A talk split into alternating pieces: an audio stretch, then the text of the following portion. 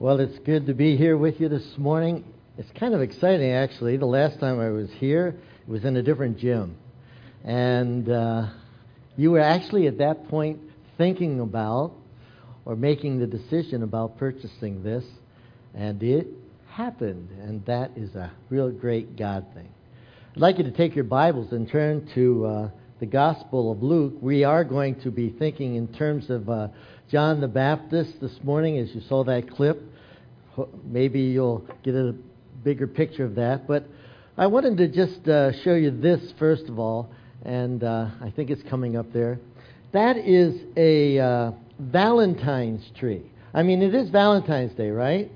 And in our house, my wife, I mean, she just really has this uh, this thing about decorating, and uh, Valentine's Day is a big deal at our place. Uh, so there's our Valentine tree. In fact, uh, Thursday night we had our Valentine's uh, celebration. We have a dinner where the whole family came together, and uh, before they got there, I mean, Bon made all these preparations. She uh, she bought cards for all of them, put them on the table, and said, "Now sign all the cards. There's one for all the kids, grandkids, you know, the whole bit." So I get out there, then we kind of seal them up. Then she takes them and she hides them throughout the, the family room so that uh, we can have a Valentine card, uh, what do they call it, scavenger hunt. And, and that was fun too. Now, she, her rules were if you see one that's not yours, you, you know, don't tell them, let them find their own. What I saw was some of my grandkids going and hiding them further so the other ones wouldn't, wouldn't find them. I mean, yeah, it was, it was a lot of fun. Uh, in fact, here's a picture of us just before we uh, get ready to go in on the hunt. It's a little dark, but hey, they're, they're all there just waiting. Bon's back there taking a picture before she says go. Kind of pathetic, don't you think? I mean, really, to, to do all of that. And yet, uh, I suspect you've all had your own ways of celebrating. Where'd Amy go?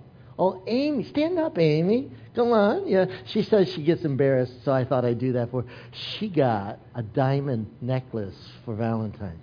Craig really put out, man. Isn't that awesome? Let's come on. There, man. Yeah, yeah. Craig got earbuds. That's what he got. For uh, you, know, know, she told me that. So hey, I just thought y'all all know. Um, it, Valentine's. You know, we uh, we find many ways to demonstrate her love. I mean, for Bon, she makes all this preparation. Weeks before, really. And then days before, she spends, I don't know how many hours at the card shop just picking out the right card. Yeah, you guys, you know that, right? You're supposed to read a half a dozen because she's going to ask, is this the first card you pick up, or did you really think about what's on this here? Yeah. Unfortunately, the first one I picked up was the one I really liked. But I did. I read a few more just to make, because she might ask. She did. Uh, so we got the right one. But I thought, in light of Valentine's Day, it really is quite appropriate that we would be talking about John the Baptist. Or at least from the standpoint of all the preparation that God has made to demonstrate his love to us. It started thousands of years ago. Thousands of years. As we have people after people, lineage after lineage this mentioned, and then prophet after prophet. Then there's been 400 years since the book of Malachi, and since Malachi was there proclaiming. 400 years they haven't heard from God, and then here comes John. John comes on the scene. I, I want to introduce you to him a little bit in Luke chapter 1. Would you go there? Uh, I want you to see John the announcer uh, because ultimately he is the one that's going to announce about the Christ. But I think we need to understand a few things about this. If you don't have a Bible, pick one up here. The men are, are going to make them available, and I'll share with you the references. For example, I want you to go to Luke chapter 1, and we're going to notice this is prior to the birth of John. We're going to see Zechariah and Elizabeth and, and read the words there in Luke chapter 1. And it really is important to get this. I'll begin reading in verse 13. Now, keep in mind that Zacharias is a priest. In fact, he's the priest that has gone in to the temple and, and, gone into the place where they offer up sacrifices, and that's where he was accosted or confronted by this angel. The angel speaks to him, and he says this Do not be afraid, Zacharias, for your prayer is heard, and your wife Elizabeth will bear you a son. You shall call his name John. Now, Elizabeth was very old at this point, and it was totally unexpected that she would be expecting. But the angel promises her. And, and you will have joy and gladness, and many will rejoice at his birth. For he will be great in the sight of the Lord, and shall drink neither wine nor strong drink. He will also be filled with the Holy Spirit, even from his mother's womb. He will turn many of the children of Israel to the Lord their God. This is John. This is going to be his purpose. He's going to be this announcer. He's going to be the one that is going to proclaim the way of the Lord and repentance. He is in the line of the priest. So, by all rights, instead of being what we're going to see later, John would have actually been a priest he would have been in there offering up sacrifices in the religious system of that day. When he turns 30, he would go to work as a priest. Now, I want you to notice over in your Bible just a little bit further in verse 39. This is, this is one of those wow moments as I was looking at this text. To realize that John, the announcer, John, the one that was the forerunner, John actually proclaimed Jesus the Messiah, acknowledged him before he was even born. Before he was born. You know, I, um, I'll read this for you in a moment. Well, l- let's do it now. Uh, now Mary arose, verse 39, in those days and went into the hill country with haste to the city of Judah. Mary, the mother of Jesus, she was pregnant at this time she's leaving her town, the disgrace in the sense of how people would have been speaking of her, and she goes up to Elizabeth, a relative. She's going to stay there for a while. She entered the house of Zacharias and greeted Elizabeth. And it happened when Elizabeth heard the greeting of Mary that the babe leaped in her womb. And Elizabeth was filled with the Holy Spirit. Then she spoke out with a loud voice and said, Blessed are you among women, and blessed is the fruit of your womb. But why is this granted to me that the mother of my Lord should come to me? For indeed, this is really exciting. And indeed, as soon as the voice of your greeting sounded in my ear, the babe in my womb leaped for joy. John recognized the coming of the Messiah before he was even born. I'll tell you, I know this is kind of an earthy illustration, but I, I did watch some of the Super Bowl this uh, past week, and I saw a commercial.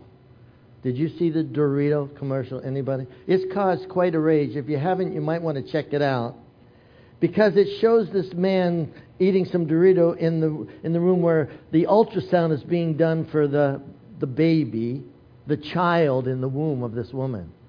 And, and the child is responding to the Dorito. You got to see it, really, to, to appreciate it.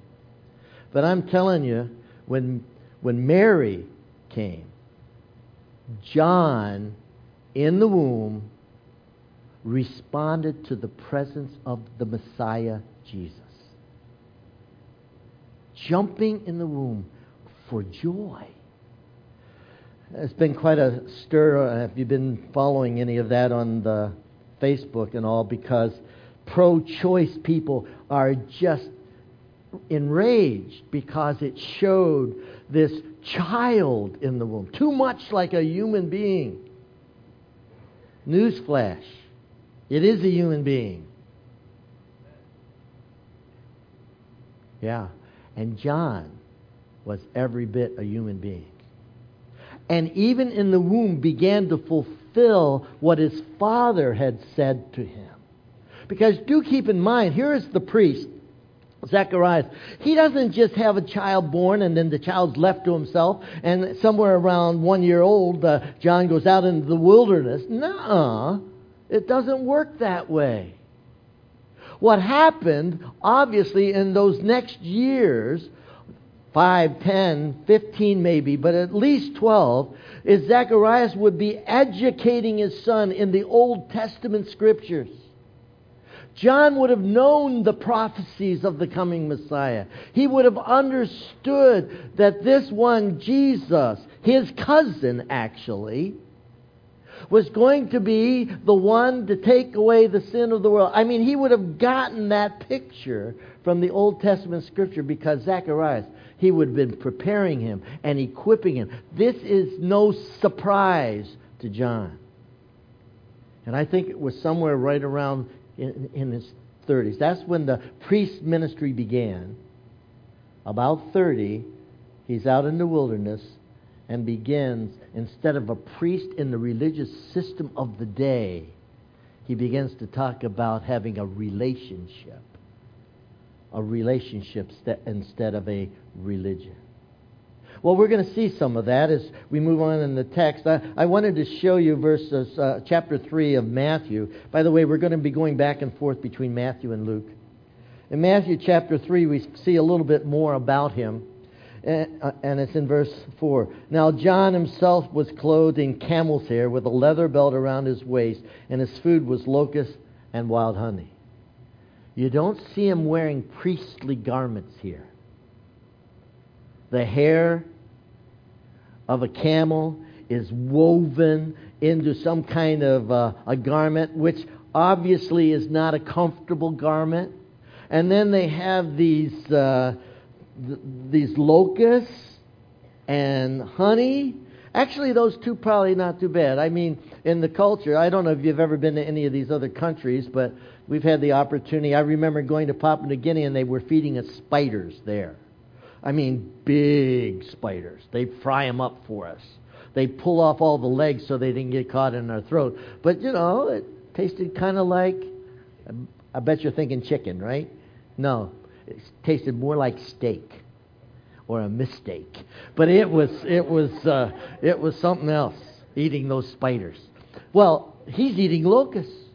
And, and, can you imagine? Here he is. He takes a locust. You know, I, am not sure if he pulled off the legs or not, not, but I mean, here he is with the beard, and he's dipping the locust in the honey, and then he. That that was John out in the wilderness. Locust and honey is his food. No wine. I mean, his dad told him right from the very beginning, you don't drink any wine. By this time, by the way, his parents would have been dead when he's out there. I don't know if you thought about that. And a couple years from this point, John's going to be dead. He's beheaded before he's even 33. So, John, the man we're talking about here this morning, this special announcer that God from his, the very womb has had this in mind that he would come and he would announce the coming of Christ. Now, I want you to notice the announcements that he's going to be making. And we'll see that in this text in John, uh, Matthew chapter 3, and we're going to look at, look at Luke as well. But Matthew chapter 3, listen to what he says, or what it says in the text. Verse 3. Chapter 3. In those days, John the Baptist came preaching in the wilderness of Judea and saying, Here it is, repent, for the kingdom of heaven is at hand. For this is he who was spoken of by the prophet Isaiah, saying, The voice of one crying in the wilderness, Prepare the way of the Lord, make his paths straight. Luke expands on that. If you go over to uh, chapter 3 of Luke, we read this. And he went, meaning John, went into all the region around Jordan, preaching a baptism of repentance unto that, really would be a, a better translation than for, unto the remission of sins. As is written in the book of the words of Isaiah the prophet, saying, the voice of one crying in the wilderness, Prepare the way of the Lord. Make his path straight. Every valley shall be filled, every mountain and hill brought low. The pro- crooked places shall be made straight, the rough ways smooth, and all flesh shall see the salvation of the Lord. Now, he preached some pretty strong stuff after that. Then he said to the multitudes that came to be baptized, Brood of vipers, who warned you to flee from the wrath to come? Therefore, bear fruit worthy of repentance, and do not begin to say to yourselves, We have Abraham as our father. He was a fiery preacher. But you know, as I, I prepared for this and as I was studying, I came across something that I, I didn't understand. I mean, I didn't know the cultural context of it. And so many times when we read Scripture, we're not capturing all the context of what's going on. In this particular case, the part I struggled with, or this part I was struggling with, was the voice of one crying in the wilderness, Prepare the way of the Lord. And then it talks about valleys. Let me see if I can find that again. It talks about the valleys being filled, every mountain and hill brought low, the crooked places made straight, and the rough ways smooth. What's John supposed to do? I mean, what is the context of this? Well, here's the context. In the days of John, of course, it was the Roman Empire. There were Caesars. There, were, there was Caesar. There were these major dignitaries that were called kings. And if Caesar or one of those dignitaries was going to visit a city, you need to understand that the people in the city, they were a little nervous about Caesar coming to their town. One of the reasons they were nervous, you realize, is because Caesar could simply wipe out the town. So when the people knew that Caesar was coming, even sometimes years of preparation was taken, where they would smooth out the roads. They would make sure that the, the, the Caesar could come into their town without any problem, without any difficulty. The bridges would be there. The, even mountains would be displaced and filled into the valleys. They were making the path straight for Caesar to come. I remember a few years ago the president visited up in Scranton area. And uh, in comes the Secret Service, uh, and they're making sure everything's set. And, and they brought in extra police officers, and they closed down 81 so that when the airplane came in, um, they, that president would have a, a clear shot to come into the speaking engagement. They were preparing the way for the dignitary, for our president. John his job was to prepare the way for the King of Kings and Lord of Lords. That's what it's saying. And when John heard those statements about his role, he understood it's my job to prepare the way for people to hear this message of repentance for the unto the remission of sin. Getting things ready for Jesus. Well, here I wanted you to see another part of this, uh, and that would be uh, you bring the next slide up. Because his message was about people coming out and they were being baptized. And I'm not so sure that you capture what that was all about, especially this part. Why was Jesus baptized? I mean, what was that all about? Well, if you don't understand what John's baptism was all about, you wouldn't really capture why Jesus was saying, Baptize me. So I thought we'd do a little word study here for just a moment. I want a little participation. We'll see how you do. Uh, would you put up the first uh, phrase here? This word diakonos. Can you say that? Diakonos. It sounds like deacon. I mean, that's basically the idea of it there's a transliteration of the word diakonos. So if you read through your scriptures and you come across the word deacon, you didn't get a translation. You got a transliteration. What it should have said in that place is servant. Now, are you with me? See the difference between a transliteration and a translation. Transliteration, you're sounding out the word. Transliteration, you're giving the meaning of the word. Here's another one apostolos. Can you say that one? Apostolos, yeah. What's that sound like? Apostle, yeah. We'd have to be brain dead not to get that, right? Yeah.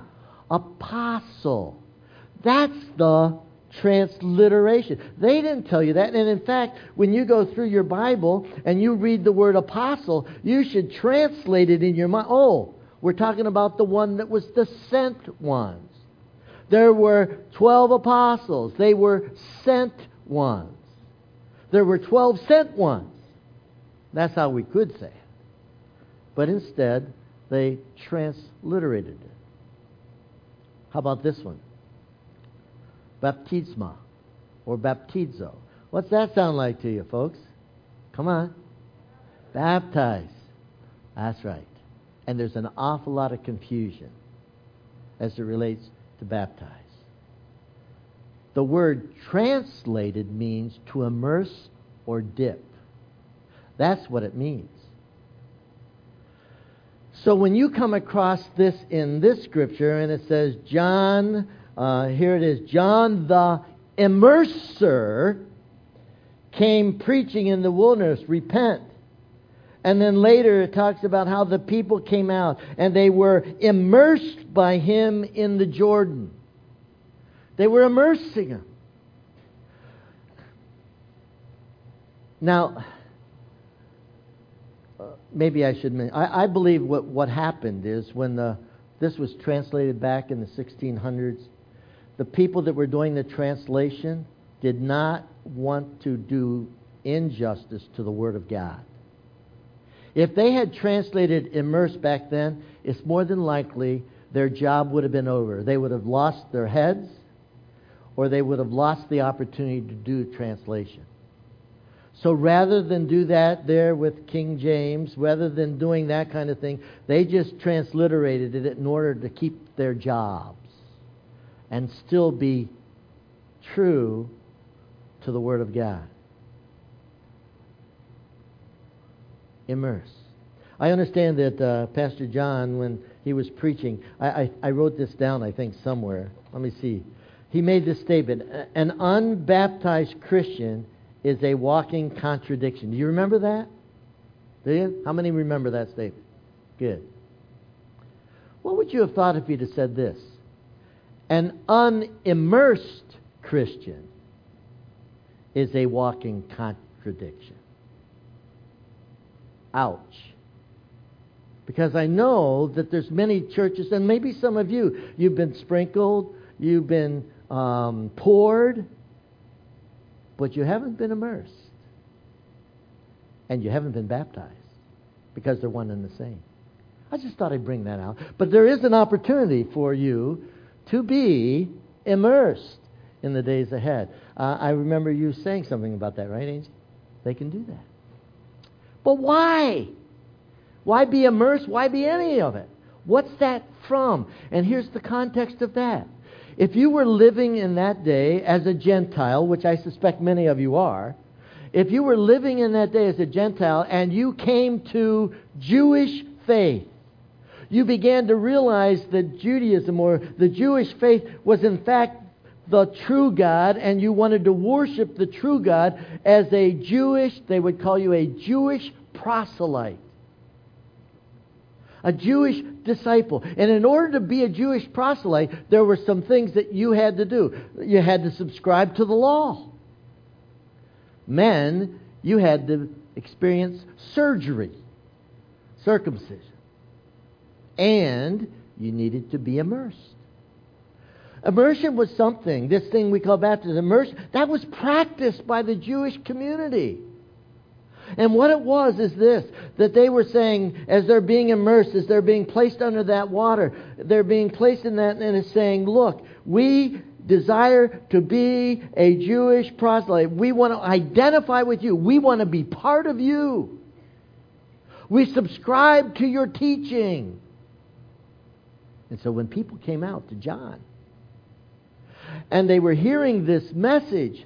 And this message was flying in the face of the temple worship. I mean, are you getting this? Here is a Levi, or rather a, um, a, a priest in, in the line of the priesthood, and he's saying, hey, that's religion. You need a relationship. And he began to preach repentance, turning from your sin. Go the other way unto the forgiveness of sin. So people were flocking out to John. Hundreds, and some would say hundreds of thousands of people during this period of time were coming from all that area. It says the multitude, and we know a few times it talks about multitudes with Jesus, and there were 5,000, 4,000. I mean, the multitudes were flocking out to John, saying, We subscribe to the truth that you're presenting. We are repenting. We're turning from our sin. We're looking to the Messiah as you're proclaiming it. And they were immersed, identifying, initiating into that truth and that doctrine. They're saying, John, we get it, and we want to be part of it. You track with that now? That's what this is about. Now, notice a couple more um, texts with me as we, we go on to what I call the anointing. Because there is something going on here, and, and I want to read about it here in verse 13 of chapter 3. Matthew, that is. The anointing. Then Jesus came from Galilee to John at the Jordan to be immersed by him. And John tried to prevent him John, John said, no, no, no, no, no, wait a minute. And, and I can understand this because John is saying, Jesus, I know who you are. You're the Messiah. You, you should be baptizing me because I want to identify with you and with the truth and with all that's going on this, uh, that is yet future. And Jesus said, No. And, and pay attention here. Jesus said, No. Permit it to be so now. For thus it is fitting for us to fulfill all the righteousness. Then he allowed him, John allowed him, he baptized him, and when he had been immersed, Jesus came up immediately from the water, and behold, the heavens were opened to him. He saw the Spirit of God descend like a dove, alighting upon him, and suddenly a voice from heaven saying, This is my beloved Son, in whom I am well pleased. This also has its roots in historical Judaism. When someone was becoming king, he would be anointed. And it often talked about how the Spirit of God came upon him. You might remember that, for example, with David. Here's David. He's this young boy out in the field. Samuel shows up and he says, I, am here to anoint the king, the future king. And David comes in. And Samuel anoints him. Many years before he actually takes office. But he was anointed king. And here's Jesus. And I see this as the anointing service, if you would. For John comes and he's baptizing, and Jesus coming in, and he's saying, Look, baptize me. He's baptized, the Spirit of God in a visible form floats down, flutters down. I don't know, it's not a dove. It's like a dove. A visible manifestation of the Spirit of God that. And then God speaks from heaven. This is my beloved Son, in whom I'm well pleased. What an amazing event. This is it. This is the beginning. You can almost say this is the beginning of the end, but it's really the very beginning of this ministry. I think um, there's another ver- phrase I want to come up on the screen. Here it is. Listen to this. Jesus' words were this Permit it to be so. What's the next word that's underlined? Can you see it? What is it? What's the word? Now. He could have just said, simply said, It is uh, permitted to be so, for thus it is fitting. But that's not what it said. It says, permitted to be so now. It begins now. Later, and, and it is fitting for us to fulfill all righteousness. And then Jesus' words later, talking about John, it says, John came proclaiming the way of righteousness. This is critically important that you understand what's happening here in this text. Actually, I thought maybe it would help. Uh, that's maybe questionable, but I want to show you some words of other men in the past that you may be familiar with and have heard these things. For example, Winston Churchill, World War II, British Isles. We shall prove ourselves to defend our island home. We shall fight in France, defend to the death on seas and oceans. Great conf- we will have great confidence in the air. We shall fight on the beaches. We shall fight on the landing grounds. We shall fight in the fields and streets. We shall never surrender. Did you ever read those words? Your history class? Winston Churchill, it was a turning point in the war as he said, It's now. We are going to stand. We shall never give up. Or Martin Luther King. it would do us well to read his dream, I have a dream speech. I have a dream that one day this nation will rise up and live out the true meaning of its creed. We hold these truths to be self evident that all men are created equal. I have a dream that one day on the red hills of Georgia, the sons of former slaves and the sons of former slave owners will be able to sit down together at a table of brotherhood.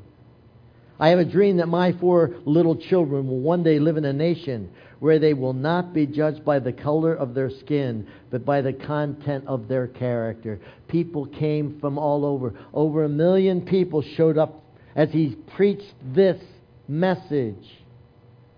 Basically, he's saying, This is got to start now. Any of you ever seen the movie Independence Day? The President's Speech. Actually, it's picked out as one of the great speeches on, on, uh, on media. Mankind. That word should have new meaning for all of us today. We can't be consumed by our petty differences anymore. We will be united in common interest. Perhaps it's fate that today is the 4th of July, and you will once again be fighting for, not be fighting simply for our freedom, not from tyranny, oppression, or persecution, but from annihilation. We are fighting for the right to live, the right to exist. We will not go quietly into the night. We will not vanish without a fight. We're going to live. Now, listen, my friends. Those are speeches. But they're nothing compared to what Jesus was saying that day. He was saying, Listen, permit it to be so now. It starts now. This is the beginning of my earthly ministry, and it's for the sake of providing righteousness for you and for me. That's what it's about. That's what was happening that day. And that's what John was doing as he proclaimed and as he immersed Jesus, and as the heavens opened up and God spoke, it's now. It starts now. It's interesting to me that you're looking at these 40 days until Easter, and you're looking at these different personalities. This is the place to start with John. Because John is proclaiming, and Christ is saying, it starts now. You know this verse, don't you? 2 Corinthians chapter 5. and verse 21. Look at this. For God, in demonstrating his love to us, God made Christ, who knew no sin, to be sin for us, that we might be made the righteousness of God in Christ. Are you seeing it? That's how we get right with God. It's not our own righteousness. It's by faith in Christ. And Jesus is setting the stage right there as he's being immersed and he's saying, It's now. John, it's now. We got to get started now. I believe John knew what was going on that day. It was not some surprise. He'd read about it, he'd studied it, he knew Jesus. And Jesus says, John, now. You know this verse as well. Romans 10, 9 and 10. Notice what it says about righteousness. If you confess with your mouth the Lord Jesus and believe in your heart that God has raised him from the dead, you will be saved. Now, for with the heart one believes unto, what's the next word? Righteousness with the mouth confession is made unto salvation. This is the place where we all need to come. And you're not going to escape the wrath of God if you don't receive the Son of God. You got that? You're not going to escape it. Because it is the righteousness of Christ. Jesus Christ was made to me wisdom, righteousness, truth. He's the only way. And John was proclaiming that the Messiah has come to provide this salvation. A joy to all nations, it says. And that's for you too. So I want you to think of it by way of two. Two different sides of this coin. One side is this. If you've never placed your faith, your trust in Christ, You've never confessed. It doesn't say actually confess your sin, it says confess Christ as the forgiver of sin. Confess Him, believe in Him, trust in Him. And if you've never done that, you're still not right. You need the righteousness of Christ. That's one one, one application of what we're seeing in the life of John. I think the second application is this you are called to be John, the announcer, the proclaimer. If you have the truth just as he had the truth, then we have this role where we can be the reconcilers it actually talks about that in the same verse that I was I showed you earlier with 2 Corinthians chapter 5 and a few verses before that. He, Paul is pleading and says, "Be the reconcilers, be the one that speaks to others of how they can come to know and receive the righteousness of God." We have something in common with John.